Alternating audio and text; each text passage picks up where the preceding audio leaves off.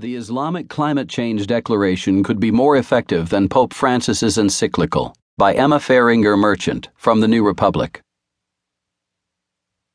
Pope Francis may have soaked up headlines earlier this summer when he published a whopping 192 page encyclical on climate change.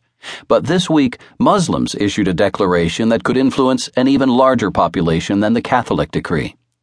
The declaration, announced Tuesday as part of the two day International Islamic